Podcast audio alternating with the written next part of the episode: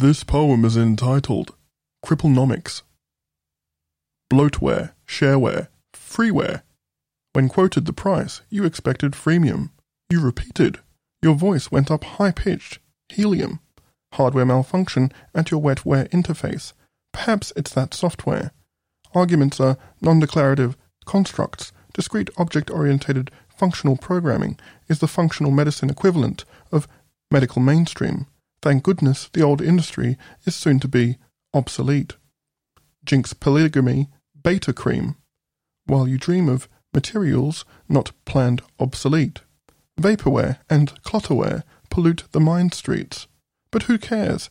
It's crackers in charge versus hackers living large. Top four percent. Poor attitudes, the virus. Poverty mindset, the malware. Supercritical and fluid. Stay hardened. Be the ransomware druid.